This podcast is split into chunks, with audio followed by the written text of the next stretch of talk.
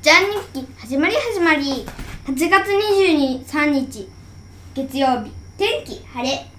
今日友達と私の家で遊びました。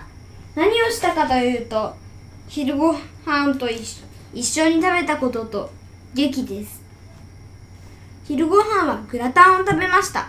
昼ご飯の後のおやつは友達がくれた夏のポップコーンというものを食べました。とても楽しかったんですけど実は外でも遊びたかったんです。劇というのは8月20日にも話した動物ごっこです。とっても来てくれて嬉しかったです。これで終わりです。